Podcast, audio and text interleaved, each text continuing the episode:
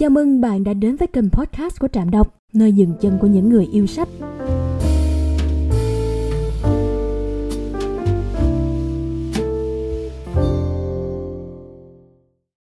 Chào bạn, ngày hôm nay chúng ta sẽ cùng lắng nghe bài viết Cứ học đại học đi, dù chẳng phải tìm đường đến thành công của tác giả Nhật Tùng.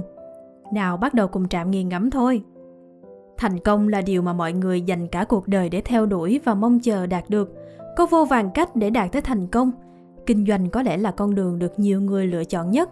Tuy nhiên, ngay từ khi còn nhỏ, chúng ta đã được ba mẹ dặn rằng lớn lên nhất định phải học đại học, dù đó chẳng phải là cách dễ dàng nhất để thành công. Ta thường bắt gặp những bài viết kiểu như đại học không phải là con đường duy nhất dẫn đến thành công, không nên đặt nặng áp lực thi cử, không nên quá chạy theo bệnh thành tích, không học đại học vẫn có thể thành công. Nhưng ở Việt Nam, không đi học thì biết đi con đường nào khác đây?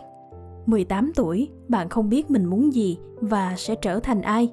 Hôm nay xem một bộ phim hay về những luật sư tài giỏi, bạn nghĩ mình sẽ làm luật sư. Bản thân có một chút khả năng viết lách, có lúc bạn lại nghĩ mình sẽ làm nhà văn, nhà báo. Gia đình có một cơ sở kinh doanh nho nhỏ, bạn lại cho rằng mình nên tập tành kinh doanh thì hơn. Thậm chí đôi khi bạn còn nghĩ rằng bây giờ học hết lớp 12 xong mà mình đi học vẽ, có khi lại trở thành một họa sĩ đại tài cũng nên. Tất cả những việc đó bạn đều thích, tranh luận, viết lách, kinh doanh, vẽ vời. Thực tế là cái gì bạn cũng làm tốt, chỉ là không xuất sắc mà thôi. Đó chính là lý do vì sao hầu hết chúng ta chỉ chọn trường, chọn ngành dựa trên học lực và hoàn cảnh gia đình. 18 tuổi, ăn chưa no, lo chưa tới, chính thức bước qua tuổi thành niên. Hãy làm ngu là có thể vào tù, chẳng ai có thể lo lắng che chắn cho mình nữa. Muốn khởi nghiệp thì không có tiền, chẳng có gì ngoài hai bàn tay trắng. Mọi ý tưởng chỉ mới nằm im trong đầu, nhưng ý tưởng không có tiềm lực thì mãi mãi chẳng đáng một xu. Muốn đi làm nhưng trong đầu ngoài mới kiến thức toán lý hóa văn sinh sử địa thì cũng trống trơn. Không học thêm một cái nghề thì biết làm gì khác đây? 4 năm học đại học mang lại nhiều hơn những kiến thức chuyên môn. Đi học trước hết là bạn mở mang đầu óc cho chính mình. Không còn là những bạn A làng bên, anh B cuối phố nữa, chúng ta được tiếp xúc và quen biết với những con người ở tỉnh khác, vùng khác, miền khác, thậm chí là đất nước khác. Để ta biết rằng núi này cao còn có núi khác cao hơn và ta chẳng là gì trong cuộc đời này. Hồi 18 tuổi thi đại học xong, tôi là thủ khoa khối D của huyện. Nếu bạn hỏi tôi có oai không, có tự hào không thì dĩ nhiên là có chứ. Dù trước mặt vẫn luôn miệng, ôi có gì đâu, ăn may ý mà. Ấy thế mà đến khi lên nhập học, nhìn trộm mấy bạn cùng làm thủ tục với mình thấy toàn là ngưỡng 28-29 điểm.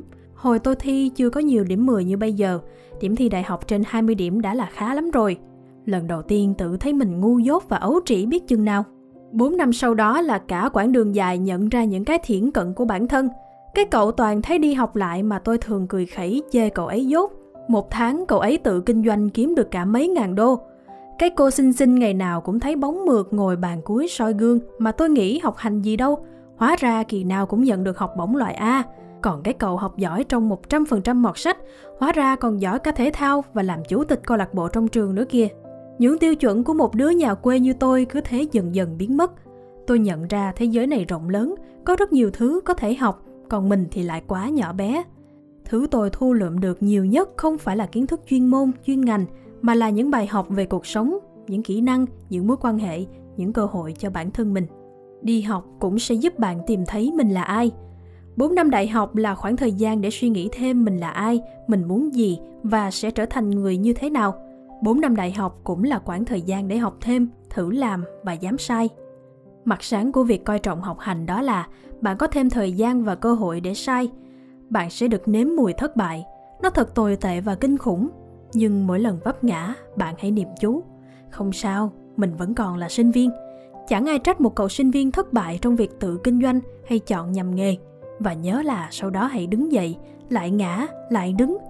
Cứ như thế, tuy vẫn vấp ngã, nhưng từ năm 10 lần ngã như vậy, giờ con số chỉ còn là một, hai. Bạn tôi, một ca sĩ khá nổi, học ở một ngôi trường cũng khá nổi, đã dám bỏ 15 năm đèn sách để cầm mic và hát bằng tất cả đam mê, điều mà cậu không bao giờ dám làm vào lứa tuổi 18. Ở tuổi 21, chỉ còn gần một năm nữa là ra trường, cậu bảo, đại học cho tao cái dũng khí mà hồi cấp 3 tao không có, dù lúc này hay lúc ý thì tao vẫn ăn bám y như nhau. Và bây giờ cậu vẫn nổi tiếng, vẫn hot với vai trò một ca sĩ. Vậy chúng ta có nên học đại học hay không? Đúng, đại học không phải là con đường duy nhất đưa bạn đến thành công, cũng chẳng phải ngắn nhất, cũng chưa chắc đã ngắn hơn những con đường khác. Chỉ là trong những giây phút còn đang bấp bênh vì chính cuộc đời mình, lựa chọn học đại học chẳng có gì là sai cả. Nếu bạn luôn biết rõ bạn muốn trở thành ai, bạn cứ hãy kiên định theo ước mơ đó. Còn nếu chẳng có gì, không sao cả.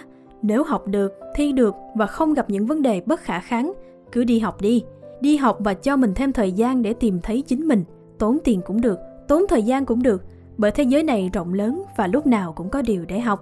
Đó là những ý kiến mang chủ nghĩa cá nhân, bạn không nhất thiết phải luôn đồng tình. Nếu có bất kỳ ý kiến nào khác, dù đồng tình hay không, thì hãy để lại bình luận nhé. Và đừng quên nhấn like, share và subscribe cho channel của Trạm. Xin chào và hẹn gặp lại!